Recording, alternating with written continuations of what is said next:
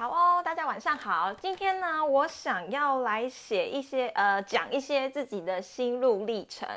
就是说，如果呢，你曾经想要透过网络做一些什么事情，例如说做部落客好了，因为我曾经也想要做部落客嘛，所以呃，我遇到了一些困难。那我想要透过今天的直播跟大家讲讲我的心路历程，以及我遇到了哪一些困难，最后为什么我会开始发现经营个人品牌比这一些平台还要重要。好，所以呢，来讲讲，就是因为我之前一直有一个想要在网络上发展，或者是想要透过写一些东西，然后例如说获利、获得人生的自由，所以我就先从写部落格开始。可是呢，我写没多久之后，我却开始发现了一些困难。就是那时候呢，写部落格，我一直在思考自己部落格的嗯 style 跟定位，所以那时候我就觉得很困扰。然后，其实现在也越来越多人在想要往部落格去发展嘛，也有很多的课在教你怎么写部落格。所以在同一个时间呢，我遇到了困惑。我想到的解决办法就是我多去参考其他的部落客，他们是怎么写文章的。那我找的通常呢，可能也是刚开始写，或者是写一小小段时间，可是名气呃没那么大，可是有小小小的名气的那一种，或者是呃他的已经经营很久那种，我都有去看。然后同时间呢，我可能会追踪大概三至四个部落客。然后我就在想说，他们到底是当初如何开始定位，然后如何开始写部落格？结果啊，我就发现一件事情，就是我同时追踪了很多人，然后去了解他们怎么写部落。然后呢，他们就会跟我讲一些哦，你现在经营个人品牌很重要啊，你要怎么去开始写部落格啊？他会教你非常非常多多的 know how，然后你听了也都会觉得很有道理。例如说什么，你要先定位好自己，然后设定好自己的呃读者，然后想象你的读者是怎样子的，你再开始去写。然后呢，你要写一些文章是对别人有帮助的，而不是自己写的开心的。这些内容其实我那时候看的非常非常多，然后多到后来呢，我在追的同时，我有一点困惑，就是说我看了这么多人的部落格，我发现了一件很诡异的事情，就是我看着看着，觉得越来越迷惘。迷惘的原因是呢。我竟然认不得我到底看的是谁耶！就是例如说，我今天可能看了这篇文章，我觉得它归纳的非常好，然后我非常的认同。可是过没多久，我要再回来看这些部落格的时候，我突然不知道要去哪里找。这就是因为我看到他们，我只有看到他们的文章，可是我对他们一点印象都没有。然后他们的文章对我来说虽然有帮助，可是我却不知道该怎么重新找到这一篇对我来说真正有帮助的文章。然后那时候我就在想，我追了这么多人，他们给我的印象是这样，那我真的想要成为这样子的一个部落客吗？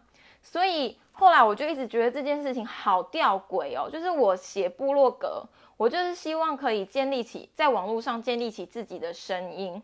可是结果反而看着看着，连我自己对部落格有兴趣的人，我都迷失在部落格的重海里面。那我怎么会想要成为这种人呢？然后那时候我就开始想，一定要有一个办法可以跳脱这个窘境。可是我一直不知道办法嘛，然后我就一直卡在定位里面。那我就开始发现说，原来经营个人品牌的好处在这里。就是说，你可以这这么说好了。就是说，假如今天你要卖一个产品，现在网络的世界这么发达，你可能想要买一卖一个声宝的声宝什么麦克风，我不知道有没有这种东西。那这么多人，然后这么多的部落格都在写声宝的麦克风，那你要怎么决定你要跟谁买？通常呢，这个人一定是你有印象，而且你对他印象蛮好的人。所以，个人品牌的经营，它是可以让你在很多的同质商商品中脱颖而出的一个机会。我才开始了解到，个人品牌的经营其实非常的重要，比起你要在哪里抛文还要重要。然后，因为我为什么会觉得，呃，我会想要网络发展，也是因为我除了觉得网络上呢，你可以随地。就是不管你今天是出国玩啊，或者是你今天是在家里，你只要有网络，你就可以做这件事情嘛，你就可以工作，然后为自己带来一些收益。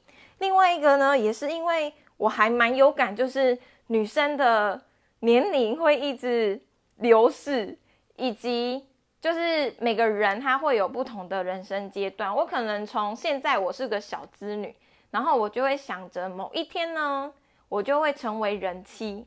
又某一天呢，我又会可能成为妈妈，然后我就在想，有没有一个可能，我经营了个人品牌，可能就跟明星一样。我我没有想要像明星这么强啦，或者是知名度这么高。可是像明星的话，我的定位是被，例如说我叫 D B，人家认的是我 D B 这个品牌，而不是因为 D B 做了某件事情。例如说，我可能曾经是小资女，我就教大家说，哦，小资女应该要怎么理财。那如果我的定位一直在小资女，如果哪一天我变成妈妈了，我的品牌应该要是随着我的人生经历而变化，而不是我一直把自己定位在小资女身上嘛。所以我就会想啊，有没有一个办法可以让我不管。在人生的什么阶段，别人认的都是我，然后我也不会被品牌受制。那这个最好的办法就是你要经营起你的个人品牌，品牌，然后别人跟你买东西或者是呃信任，都是信任你，而不是因为你的某个专业形象。当然，那个也是一个方法了，可是那就不是我想要去做的。所以呢，我就觉得开始觉得，嗯，个人品牌真的是一个好的方向。后来呢，其实我是真的真的自己开始做之后，我才开始觉得这真的是一个很好的办法。因为呢，我之前在写部落格的时候，我就一直在想说，我要怎么帮助别人，然后怎么定位自己嘛。这其实会把我自己卡住，因为。我可能现在就是没有那么专业啊，然后我就一直在想，说我一定要怎样怎样帮助到别人。这个这件事情其实对我来说很困难，所以后来开始经营个人品牌之后，我就会想说，我现在经营的就是我自己啊。重要的是我给别人的形象是什么，而不是我现在是不是非常非常厉害，厉害到我可以帮助很多很多的人。当然，那也是一个我希望去的地方。可是呢，如果我今天做的是我个人品牌的经营，那我其实可以非常开心的做自己，不用把自己塑造成一个非常专专业，或者是一定是怎样子定位的人。所以喽，总结一下，今天我觉得个人品牌经营很重要，是因为一是别人会记得你，那二是。别人记得你之后的好处是什么？你卖什么东西都不奇怪，因为别人认的就是你这个品牌。